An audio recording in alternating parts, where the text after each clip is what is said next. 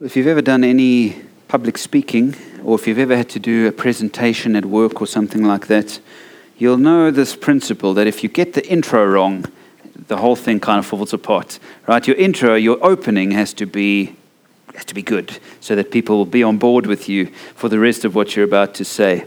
Uh, I remember seeing a Trevor Hudson sermon. We used to we watched them quite a bit in our men's breakfasts across the road. And we watched one the one Friday, and uh, afterwards we were sitting around the table, and Bill said to me, he said, Trevor has got the same formula when he preaches. Uh, he starts by convincing you that what he's about to say is the most important thing you'll ever hear.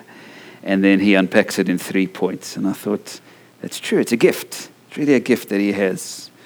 The opening of his teaching is key. I'm sure you've, you've been here where you've watched a movie, and after five minutes you realize, this sucks. This is not for me. Or you've read a book, one, two chapters, and you think, this is not grabbing me, right? The, uh, the opening is key for you to get into what's about to happen. Now, with that in mind, think about Jesus for a sec. Imagine Jesus uh, getting ready for his public ministry. As a young man, he's training to do the job he's been called to do. And then he turns 30, and it's now time for him to come onto the scene and give the world the good news. How's he going to open? What's his opening bit going to be? You know, it could make or break his ministry. If he gets it wrong, people are going to say, ah, I'm not interested in that, what that guy has to say. Uh, he has to get it just right. Now, you'd think that he'd come out of the gates with, love your neighbor as yourself, or uh, do unto others as you would have them do unto you, or some of those classic teachings, the Beatitudes. Maybe he'll come out of the gates by saying, Blessed are the poor, blessed are the meek. But instead, he does something totally different. Let's read in Mark chapter 1. Uh, Jesus' first words as he comes into the ministry. After John was put in prison, Jesus went into Galilee to start his ministry, proclaiming the good news of God. The time has come, he said. The kingdom of God has come near. Repent and believe the good news.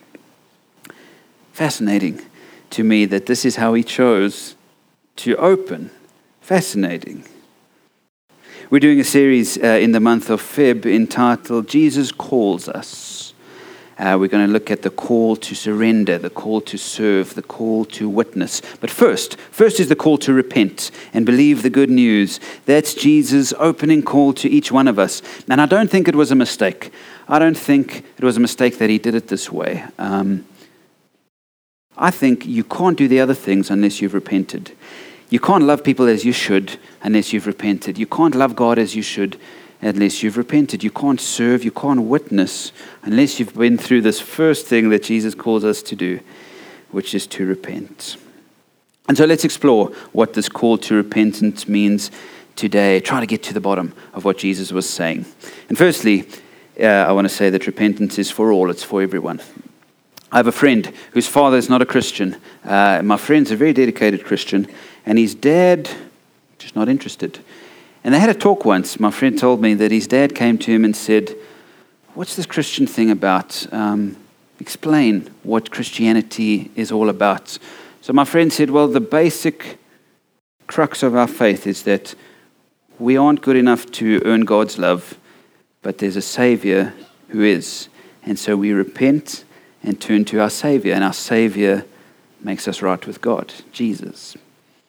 And my friend's dad said, I don't believe that at all. And so that was the end of the conversation. And many people find themselves here. Many people think they don't need to repent. Many people think that the good in their lives has outweighed the bad. And so they're basically good people. You know, I haven't killed, I haven't raped, I haven't stolen, I haven't done anything really bad. And so I'm actually a decent human being. I have good motives for my life. I'm basically good.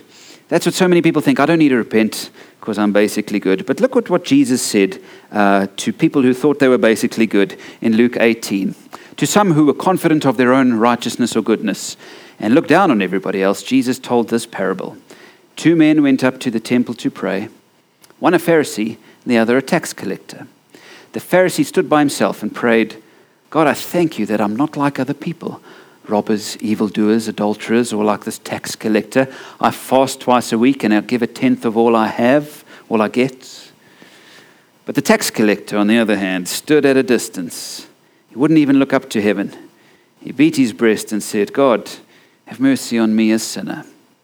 Then Jesus says, I tell you that this man, the tax collector, rather than the other, the Pharisee, went home justified before God. For all those who exalt themselves will be humbled, those who humble themselves will be exalted. The Pharisee thought he was okay. He thought he was basically good. He thought since he does good works and he doesn't do any of the bad stuff, uh, he's okay with God. And so he came to God not repenting. But then came the working class tax man and he repents. He asks for mercy. He sees himself as a sinner. He recognizes that even the good things in his life don't make him good enough in God's eyes. And he's the one who goes home with God's favor in the end because he came repenting. Maybe today you think, you know, I'm mostly good. I'm an okay person. I don't do anything bad. Or maybe you think I'm so bad that God will never pay any attention to me. Well, Jesus talks to us both and everybody in between saying, repent, whether you're good or whether you're bad or whether you're ugly. Repent. In fact, look at, look at these words from Paul in Acts chapter 17. Uh, he said, In the past, God overlooked such ignorance about repentance, but now he commands all people everywhere to repent. So, Jesus' call to repentance today is not just for a specific group, not just for people who've crossed over some sort of sin line and now they need to repent. Jesus' call is for all of us to repent today. So, what does it mean to repent? I hear you asking. Is it just acknowledging that you're not the best person in the world? Okay, say you decide to move to Durban. Why wouldn't you? Of course. And uh, you jump in your car, you get your cozy, you get your towel, your sunblock, you get your road trip playlist ready, you got your e tag or not, and you jump in your car and you hit the road, N1, and you start driving north. All right. And you drive and you drive. You can't wait to get to Cape Town. And you keep, I mean to Durban. And you keep going and you keep going. Ah, oh, Cape Town in my brain. You want to get to Durban, but you're going north. And next thing you know, you're at the Zim border. And you say, oh, I, I can't wait to get to the beach, man. And you keep going north. You get through, you get into Central Africa. You, you, you're enjoying the journey. You think, I'm, uh, something feels vaguely wrong, but I, you know, I'm on this road. I may as well keep going. And then one day you see a hitchhiker, and something about this guy just, just does something to you. And so you pull over, and this man says to you, What are you doing? You're on the wrong road. You can't be driving this road. If you carry on this, on this road, you're going to end up in the wrong place. There's bad stuff at the end of this road. you don't want to be going here. You want to be going south. you want to be going to that place where good things happen. And all of a sudden it hits you.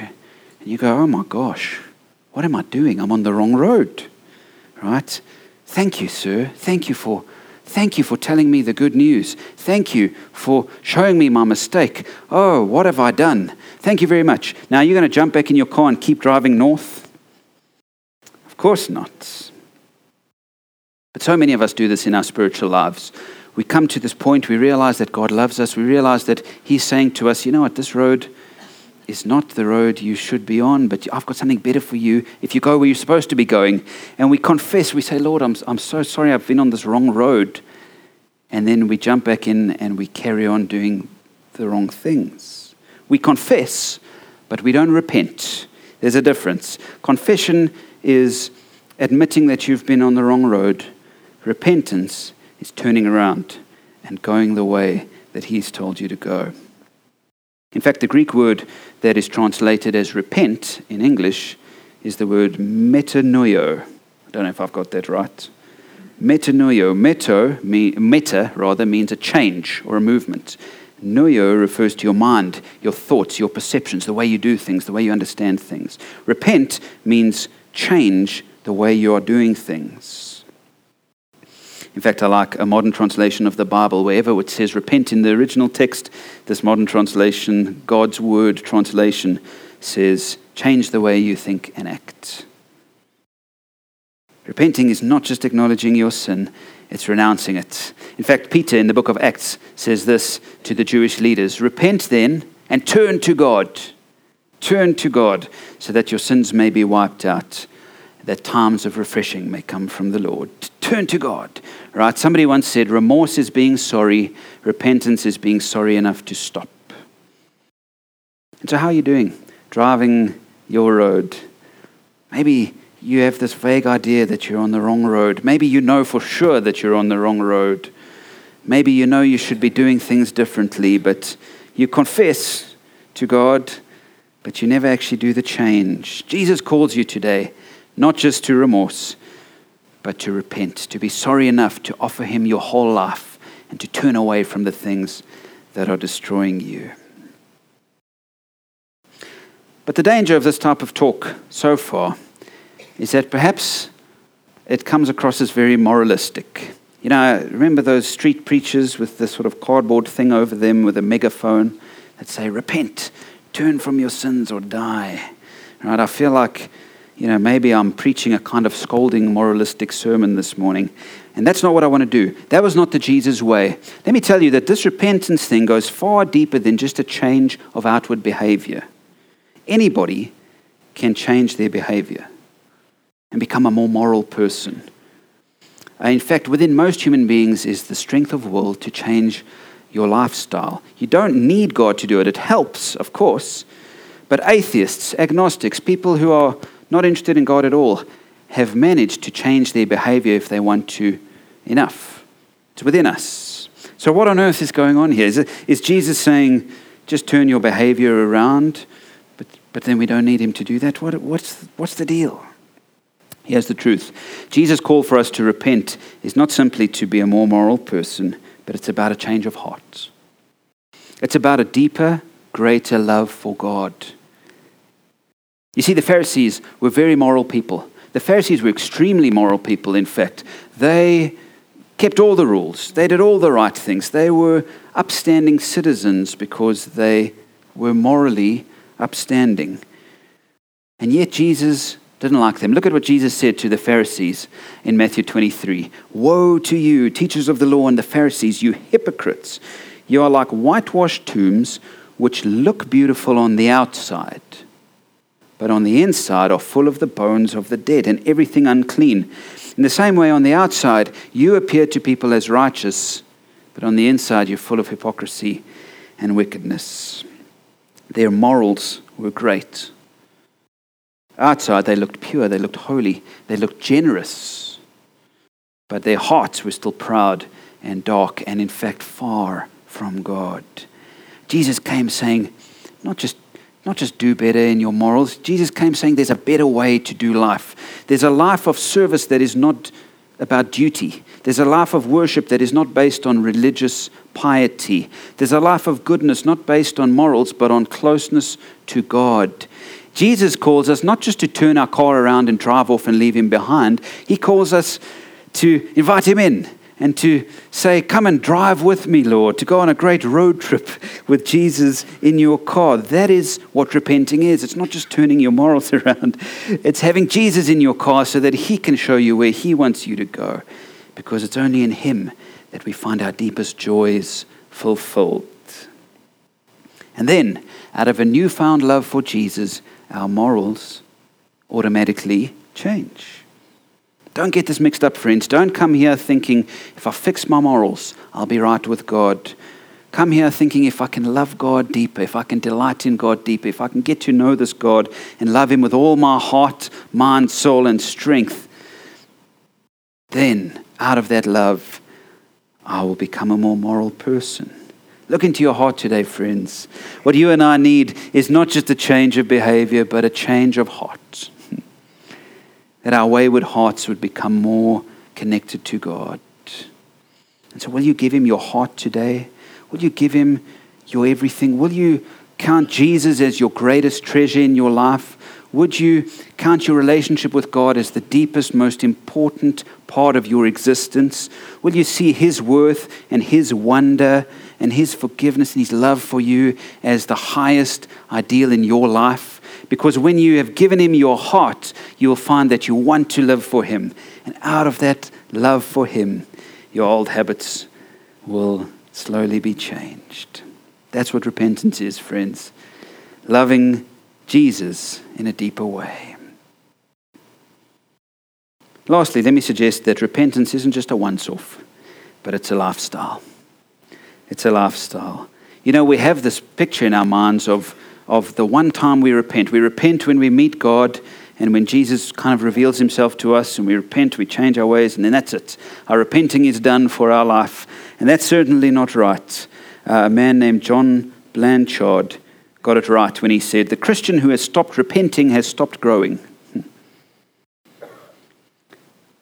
As we drive along the road with Jesus, to return to my driving metaphor, um, there's all these little paths that, that go off, right? You, you're driving your road with Him there, and then you find yourself just wanting to go explore down that little road. You're not turning the car around and running away from Him, but you're just kind of drifting away from where He says.